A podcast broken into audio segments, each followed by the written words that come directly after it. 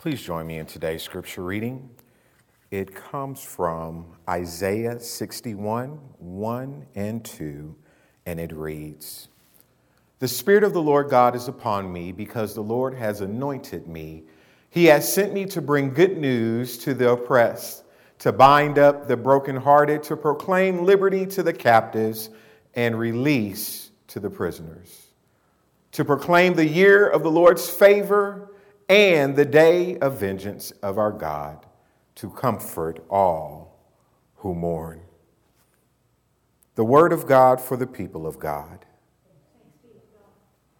Let us pray. Most gracious God, we thank you for this beautiful day.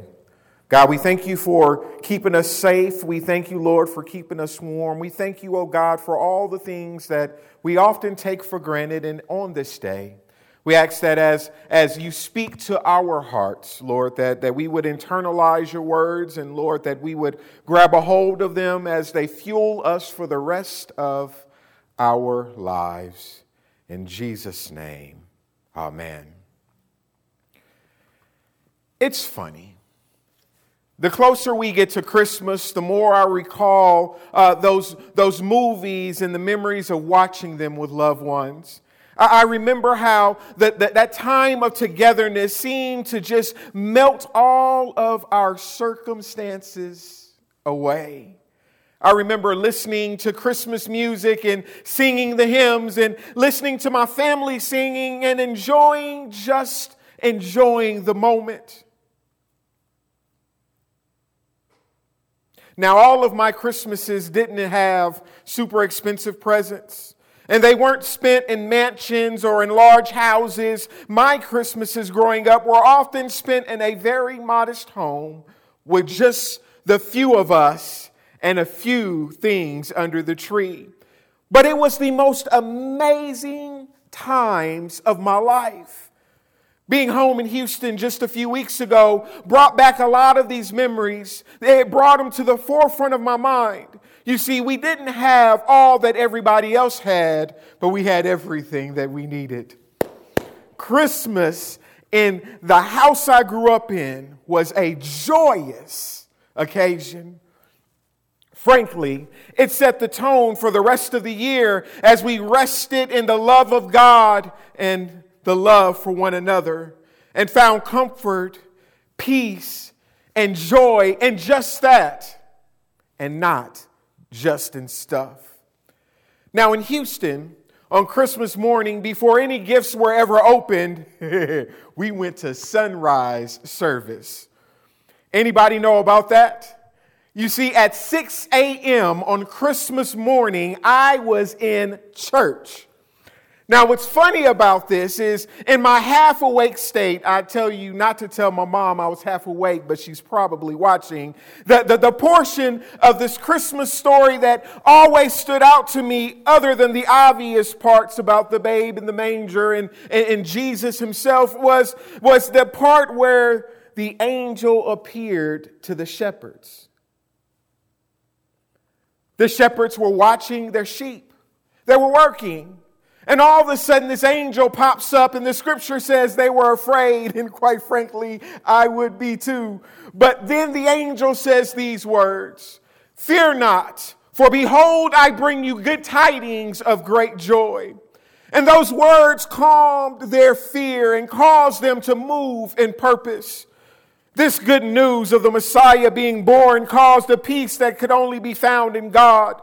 This information sparked courage to go forward with only direction given by the Spirit of God. This intelligence given by the angels caused the purpose, the purpose of God in those shepherds' lives to be propelled forward. And all of this leads me to believe that this joy that we talk about, this joy that was sparked in, in that story, uh, by the good tidings that were shared by that angel has to be more than just a feeling.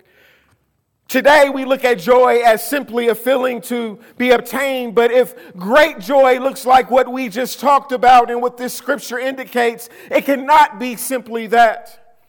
Psalm 16, I think it's 16, says, It is in your presence, O God, that there is fullness of joy. So in God, there is joy. And God offers us this joy in spite of what may be happening around us.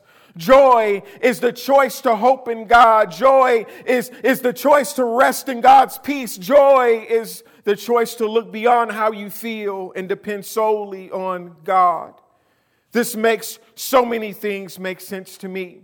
In reading the, the scriptures, we find that the disciples said that they took joy in being persecuted, joy in being persecuted. That means that, that that joy couldn't be sparked by what was happening. That would be happiness. That, that joy itself had to be bigger than that.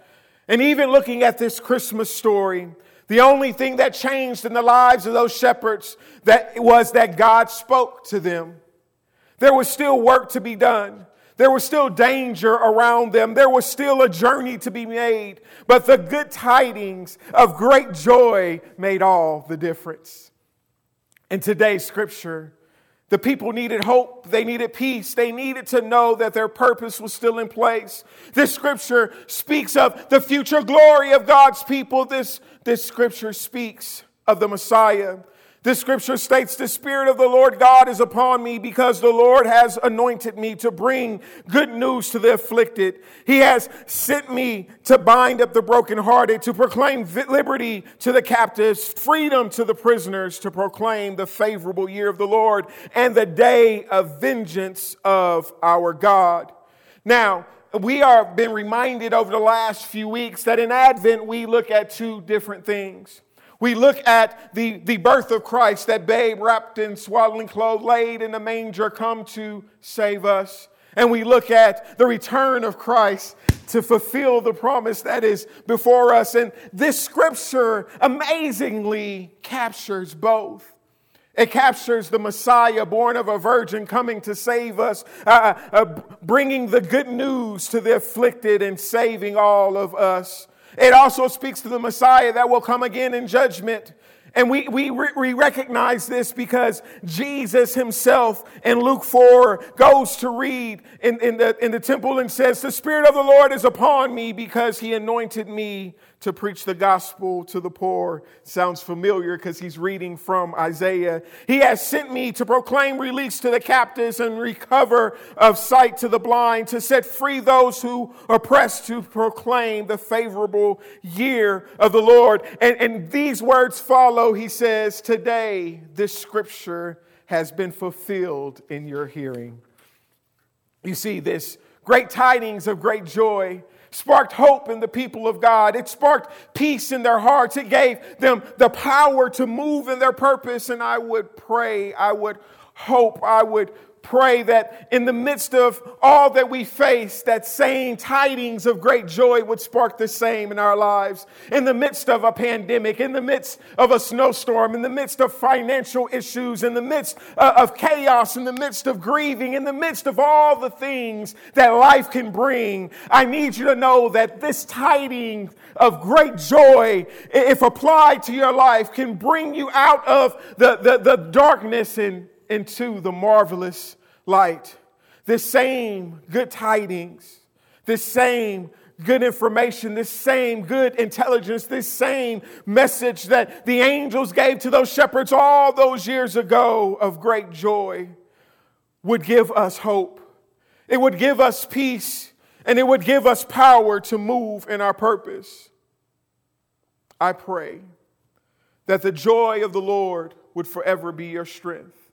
I pray that the joy of the Lord would be your guide. I pray that the joy of the Lord would spark a courage in you to walk beyond the boundaries of your comfort into the, the, the realm of your purpose. I, I pray that the joy of the Lord would go beyond the feelings that you have and rest in the God that you serve.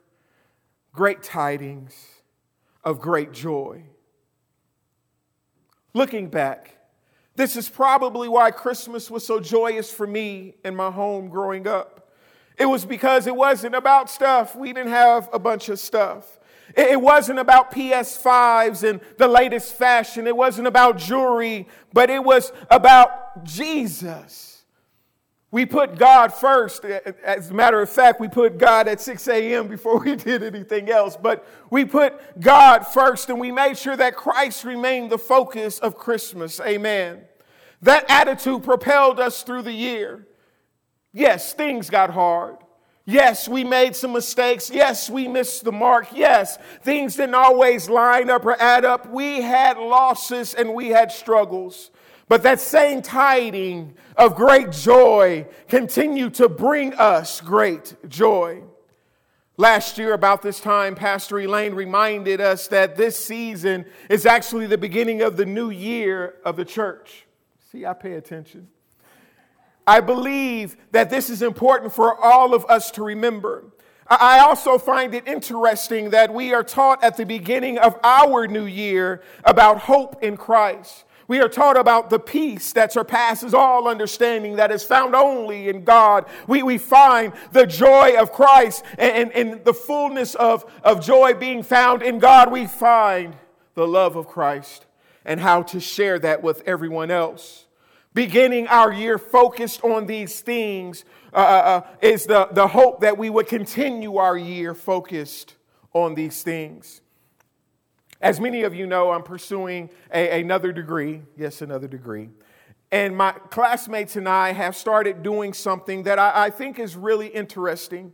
Every day we write down three things that we are grateful for.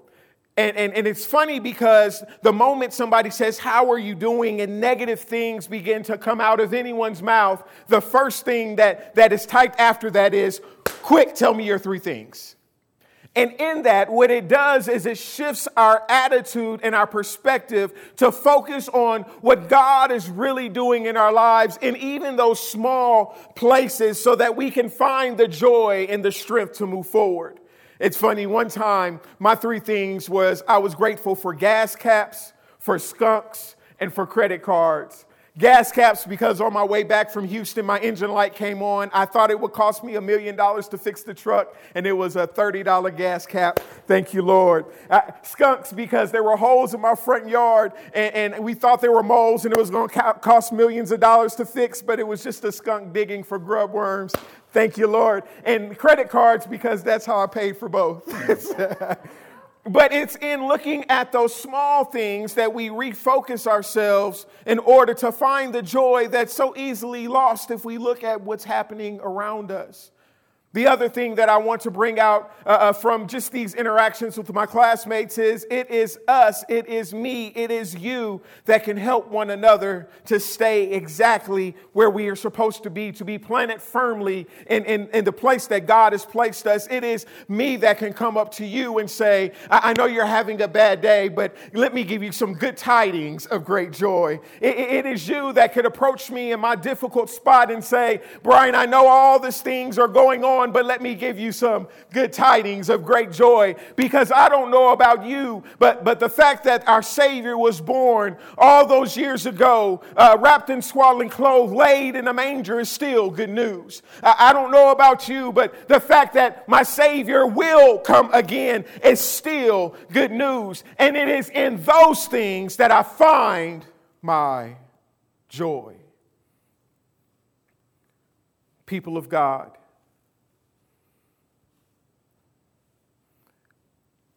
our Savior has come to give us all that He promised, and our Savior shall come again. That is the good tidings, and I pray that it bring you great joy. In the name of the Father, the Son, and the Holy Spirit. Amen.